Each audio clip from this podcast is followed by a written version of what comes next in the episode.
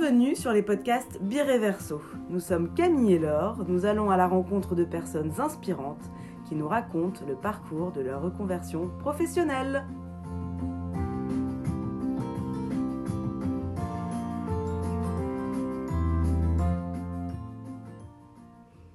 Aujourd'hui, c'est Claude qui nous raconte son parcours. Il démarre par des études d'ébénisterie et on vous laisse écouter comment de fil en aiguille il se retrouve à la tête d'un magasin de running.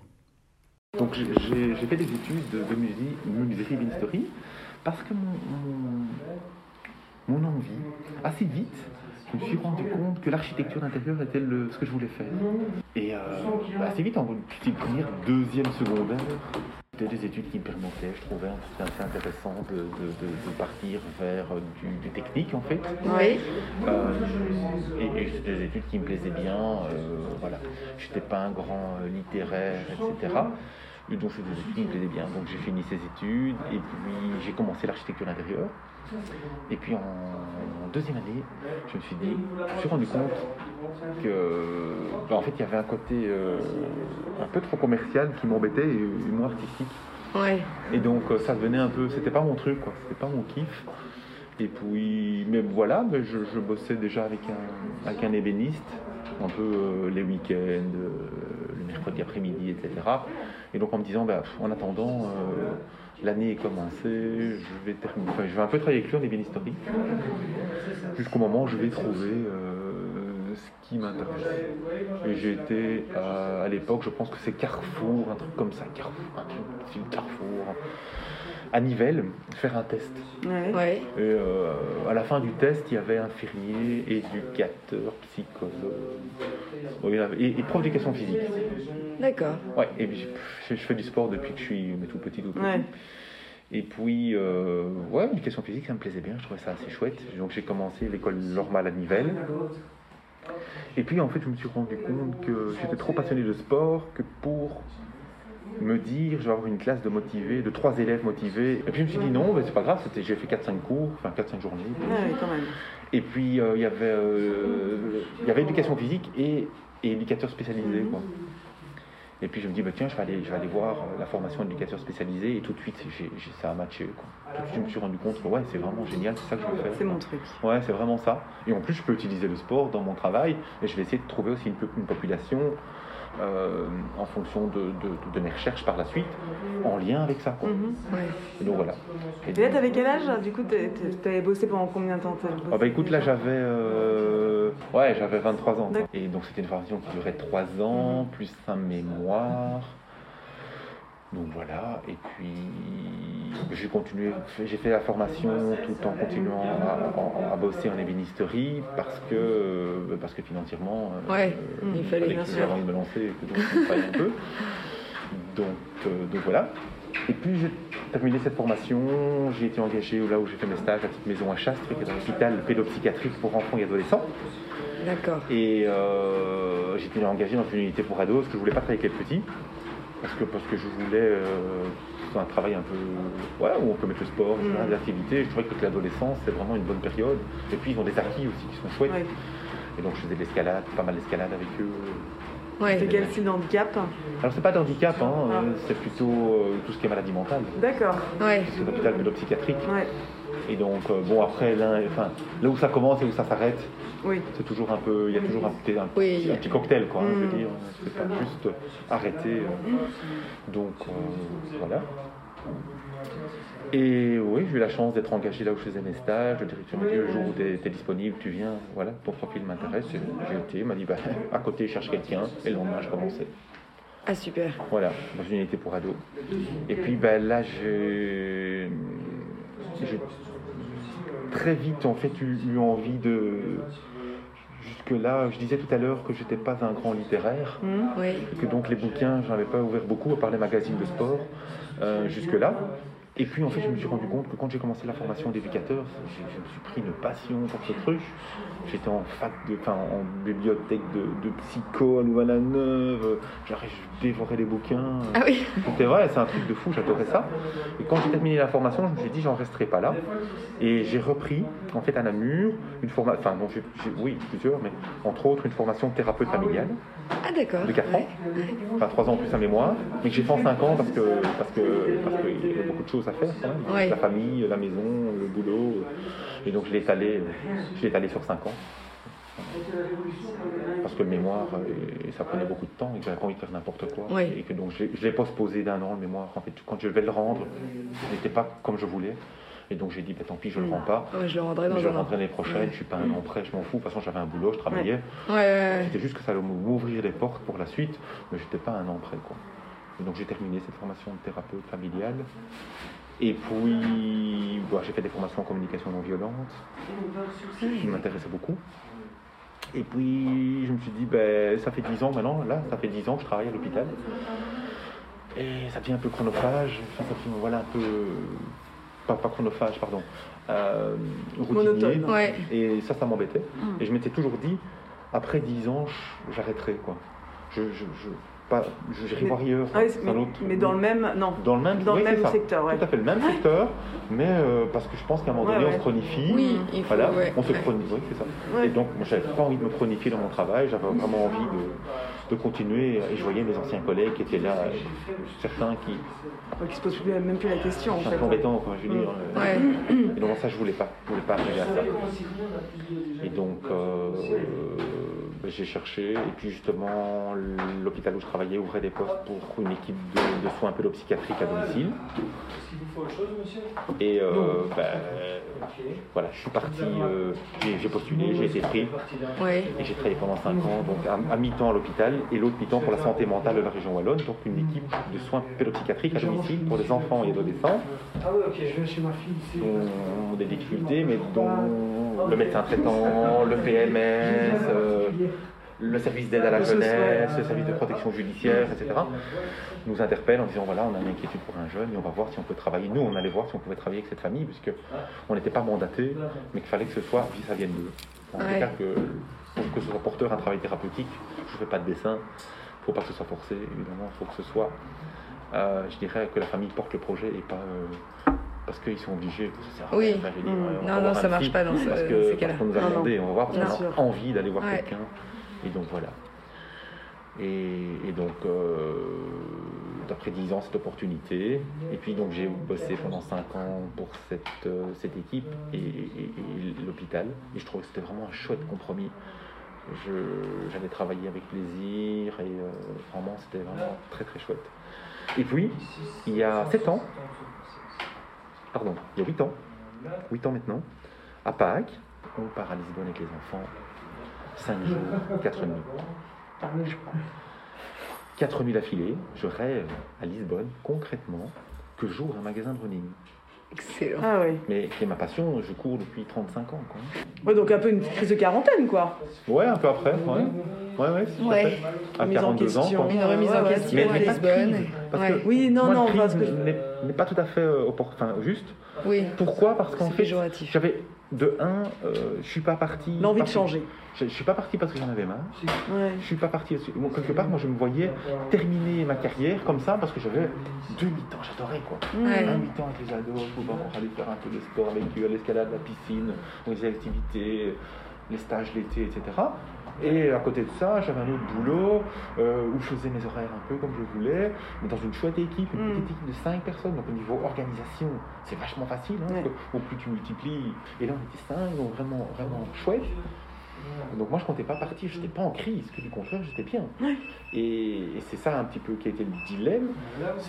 Donc après les quatre nuits, on- où je me lève, et là, d'habitude, dans un, dans un rêve, tu as un cheval à trois têtes, tu as toujours un truc un peu zinzin, et Ouais. là, pas, quoi, c'était concret, quoi, j'avais... Et alors, ici, euh, sur la chaussée, euh, à Corbeil, il y avait, maintenant, l'espace est libre, il y avait un, un- un magasin d'informatique, de recyclage. Et Je trouvais que le concept était pas mal, ça me plaisait bien. Et mon matos, j'allais chercher là, parce que éthiquement, je trouvais que c'était bien Mhm. hein, de recycler. plutôt que de consommer, sur consommer tout le temps. Donc, euh, et dans mon rêve, le magasin était dans ce magasin-là. Drôle. Éthiquement, je trouvais que, enfin voilà. Mhm. Et puis on était à. Donc le matin, je me suis levé, j'étais un peu angoissé. Je me dis, qu'est-ce qui se passe ici? Enfin, C'est quand même bizarre. quoi. C'est un peu, un peu. Bref. Et puis on était se balader à Bel Air. Il est dans le parc, je reparle à mon époux. Je lui dis, écoute, voilà ce qui se passe. Quoi. Et elle me dit, bah écoute, si c'est ton rêve, renseigne-toi. quoi. Le feu passait au vert. Voilà. Et puis, euh, bah, je me suis renseigné auprès des marques. euh, beaucoup m'ont pris pour un fou. J'ai toujours eu un salaire confortable. Euh, même si, voilà, comme je disais, c'est pas mon moteur principal dans la vie, le salaire. Et, hum, et donc voilà. Donc, euh, ils m'ont pris un peu pour un dingue. Tu vas partir dans une vie d'indépendant, dans un secteur qui est quand même à risque, etc. Ça m'a motivé un peu plus encore. Et puis voilà. Et donc, euh, ben, en mars, donc le 14 mars, ça fera 7 ans. Depuis début mars de l'année passée, donc mon épouse qui dans une petite PME, ben, travaille avec nous aussi maintenant. Mhm. Après quelques mois, on se disait, mais comment on va faire pour côté un temps plein? Et aujourd'hui, on, va, on se demande comment est-ce qu'on va faire pour qu'il y ait un peu moins de boulot. Ah oui, d'accord. Ouais. Donc c'est pourquoi on l'a engagé. Mais du coup, comment le changement s'est fait? Alors, euh, donc, euh, entre le moment où tu as, commencé à en Ouais. parler, Hum et puis, euh, et puis euh, là où tu as tout lâché, enfin, j'imagine Ouais. que T'as tu trouvé tout lâché d'un coup, que ça s'est fait progressivement. Oui, tout à fait, tu as raison. Euh, alors, en fait, dans un premier temps, j'ai appelé le représentant d'une des marques euh, de, de chaussures euh, avec laquelle moi je courais à l'époque. Mm. Et euh, j'ai appelé, enfin voilà, j'ai cherché des coordonnées, on m'a donné ses coordonnées, on dit c'est le représentant pour la Belgique. Euh, et donc, un des représentants pour la Belgique, voici ses coordonnées. Je l'ai appelé, et un super gars, vraiment un chouette gars, il m'a dit Vous habitez où? Voilà. Ah ben, je passe à l'occasion, on fixe un rendez-vous, je viendrai prendre un café avec vous, chez vous. Et on en parle. Et donc, on a pendant deux heures, on a papoté, il m'a expliqué un petit peu comment ça fonctionnait, les marges, tout ça. Alors, à savoir que quelques années avant, euh, j'étais sponsorisé par un magasin à Bruxelles de running, de course à pied. Je courais à l'époque à haut niveau. Et donc il y a un magasin qui me sponsorisait, et puis j'ai continué toujours à aller là. Après j'ai arrêté, mais j'ai continué à aller là. Et ce magasin cherchait un gérant pour un nouveau magasin de Valaneuve, dans l'Estanade. Ah oui. Et il m'avait demandé euh, si je voulais pas euh, aller bosser, parce qu'il me connaissait un petit peu, comment j'étais, etc. Et j'aurais dit non, non, non, moi le commercial, jamais de la vie. Mhm. Tout ça pour dire que ben, là, il fallait un peu de commercial. et que donc, après effectivement avoir euh, pris contact avec le représentant, j'ai pris contact aussi avec, euh, j'ai reçu euh, un contact d'une dame de la région wallonne qui faisait aider à monter un plan financier, mais dans un budget raisonnable, parce que le budget, je l'avais pas, et que je ne savais pas encore pour la suite, sûr. donc je ne vais pas, parce que je m'étais renseigné auprès du CM, il y avait, mais c'était un budget euh, assez, assez, assez conséquent, Mm. et que j'avais pas envie de mettre. Et puis donc on a monté le dossier, en plus elle avait les chiffres de la région wallonne, zone par zone, et puis on a commencé à construire comme ça. Et puis j'ai fait appel à un comptable, donc euh, j'ai mes connaissances, euh, tiens, vous connaissez un comptable, ah oui je connais un tel, euh, à voir, il est bien, et puis j'ai été le voir, je lui ai expliqué mon projet, et donc il, a dit ok, mais maintenant on va mettre, euh, on va mettre de l'argent dessus. Enfin, je veux dire quelles sont les charges, euh, toutes les charges, on va mettre un peu tout. On doit voir un peu et, et qu'est-ce qu'il faut avoir une idée de ce qu'il faut vendre par Mhm. jour, par semaine, par mois, pour par année, pour pouvoir être euh, Rentabilisé, quoi. voilà Ouais. rentable. Et donc là on rentrait dans le concret. Et suite à ça, ben, on a fait euh, recherche d'un espace. Donc on a fait avec euh, Carole, on a pris un peu la, la carte, euh, on va dire, de, de la partie, euh, la Wallonie, on va dire ça comme ça. Et, et où on a fait deux cartes, une carte avec tous les clubs, on a pris tous les clubs qu'on connaissait, on a recherché sur internet, on a tous les clubs. On a Ouais. mis sur une carte tous les clubs. Et à côté, on a mis les magasins. Et puis on s'est rendu compte, en fait, on habite Mont-Saint-Guibert D'accord. ouais. et que, que, que, hum, ça c'était un critère pour moi important aussi et, et que je voulais pas aller travailler euh, à Liège ou, ouais. ou à ou, ou à Mons quoi. Enfin, j'avais envie de garder cette qualité de vie, je me suis vraiment rendu compte que travailler à côté c'était quand même pas mal. Donc voilà. Et donc on a cherché et que donc sur l'axe ici En fait, Il n'y avait rien. il n'y avait rien. Et donc on a un peu cherché sur Jean Blou, on s'est dit tiens Jean Blou c'est quand même, il y a un croisement, ici il y a le gros rond-point, là, trois clés, il y a quand même deux nationales qui se chevauchent, etc. Ouais. Il y a le 411 qui est quand même juste à côté. On voit ça s'expanse quand même. Ici derrière, il y a des plus grands, quand il sera fini, quartier résidentiel de, de Wallonie. Donc voilà, tout ça a fait un petit peu. Et puis, avec la, la dame de la région Wallonne, aussi, elle nous a apporté les chiffres de passage ici de la Nationale 4. Et c'est évidemment très très porteur d'avoir quand même de Ouais, la ouais. visibilité et aussi du parking. Voilà. D'accord. Et, et pour moi, vraiment, l'histoire n'est qu'au début. Parce que Du coup, tu as dû, euh, je te coupe, tu as de dû faire des, une formation au niveau commercial, enfin, où, où tu as fait tout sur le terrain. alors Parce que finalement, tu, tu as vraiment quitté un secteur pour aller dans un, Ouais. un autre qui est Ouais. complètement différent. Ouais. Non, Non, non. ça s'est fait, Non. tu fais ça au jour le jour, quoi. Alors oui, non, c'est pas bien oui. Oui. Pas payé au début, oui, c'était Oui. au début, hein, on, va, on va pas se cacher. Hein, j'ai pas, pour la première fois de ma vie, j'ai dû prendre des médocs pour dormir. Hein, Jusque-là, euh, euh, je sais pas ce que c'était, j'en donnais à l'hôpital, euh, Ouais. mais je n'avais jamais pris. Et là, je devais en prendre pour dormir, parce que je Mm. ne dormais plus, parce que c'est le bien stress était à son paroxysme, et que donc mon corps était en train aussi de déconner à plein dessus, donc il était temps. Donc, euh, bon, Ouais. six mois, c'était un peu chaud chaud. Mais bon, voilà, j'ai grandi, j'ai appris de ça, j'essaye en tout cas. Et, euh, et donc par rapport aux, aux- aux formations, euh, je te disais non parce que pour moi, je trouve que euh, il y a des valeurs bien plus importantes que les Ouais, formations dans la vie, qu'on est tous, pour moi, je détermi- déterminais en fait mon travail de thérapeute en trois, plans, en trois points. Ah oui. Et puis je me suis rendu compte que mais normalement c'est ce qu'on doit faire partout dans tous les boulots Mm. du monde entier, enfin on doit tous faire normalement. Et donc dans un premier temps, pour moi, l'écoute empathique. Si je prends pas le temps de t'écouter, on est collègues, on est amis, on est, je sais pas, on peut tout.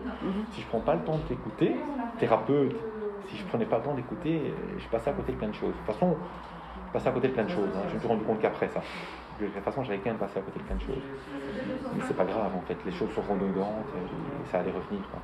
Clarifier les besoins, clarifier avec la personne, ok, c'est bien ça, etc.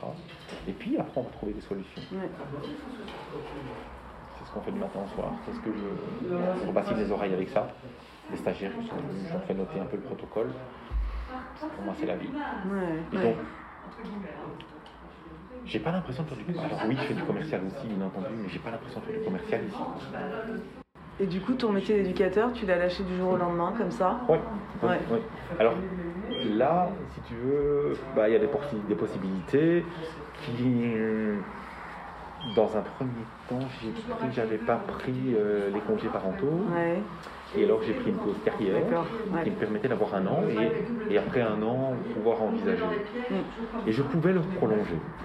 Mais éthiquement, je me suis dit, la personne qui va me remplacer à l'hôpital, elle est euh, toujours sur un site. Enfin, elle peut pas se projeter. Quoi. Ouais, elle peut rien Oui, faire. Ouais, c'est pas cool, ouais. Je me suis dit, Ouais, C'est vrai tant que ça, pis, c'est pas. même si ça foire, même si ça foire, ben, je, je Je vais arrêter ça, je vais lâcher là, et comme ça je pourrais vraiment tourner la page. Même si j'avais pas besoin de tourner la page, j'avais déjà tourné. Pour, Ouais, moi, ouais, ouais. pour moi, à partir du moment où le projet il est passé au vert, pour moi, c'était parti. J'étais, j'étais là, je voulais terminer mon travail correctement et proprement, c'est clair. Mais pour moi, j'étais déjà dans le projet ici. J'étais déjà dans ce projet-là. Et donc, voilà. Ouais. Et, et aujourd'hui, ça fait, ça fait bientôt 7 ans. Et Heureux, épanoui. voilà, je regrette aucunement. De toute façon, pour moi, les regrets, la culpabilité, c'est des sentiments qu'il faut retirer dans sa vie. Ça, c'est l'extérieur qui te met là-dedans et c'est vraiment Oui. peur. Donc ça, j'essaye vraiment d'éviter. Quand je sens que des regrets ou de la culpabilité, je le sors. On verra, oui. Voilà. Je ne mettrai pas là-dedans, je ne veux pas. Non. C'est pas ça.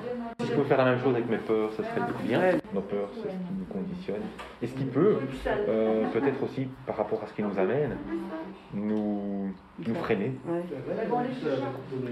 Mais je ne regrette nullement, même si je suis passé par des moments pas simples de la vie.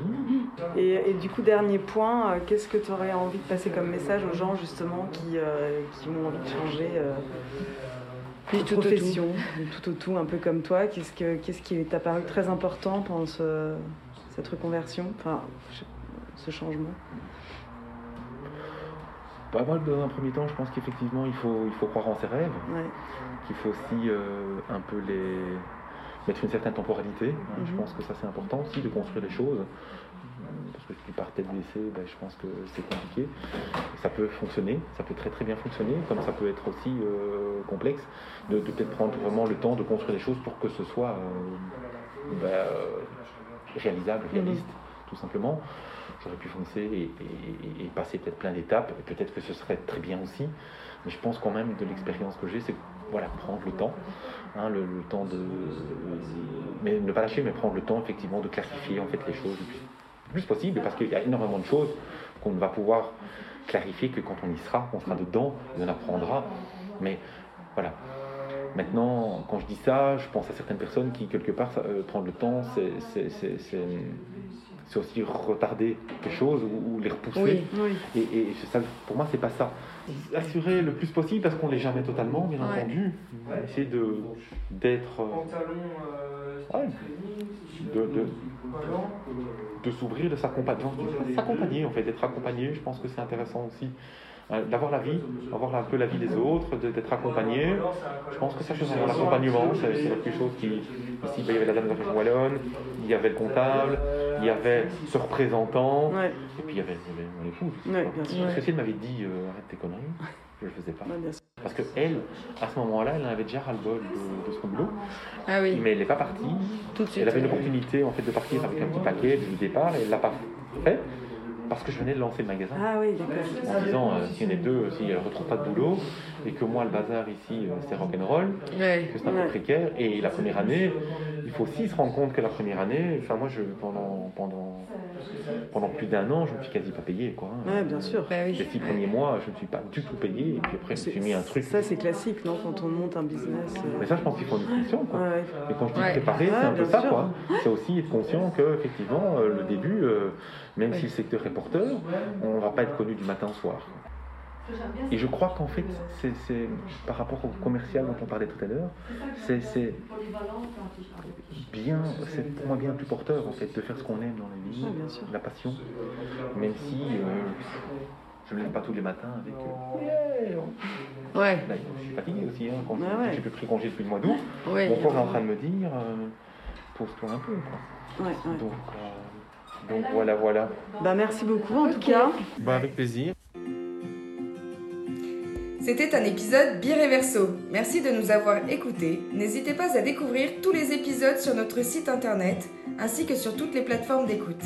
Likez, partagez, abonnez-vous à notre compte pour ne rien rater de Bireverso.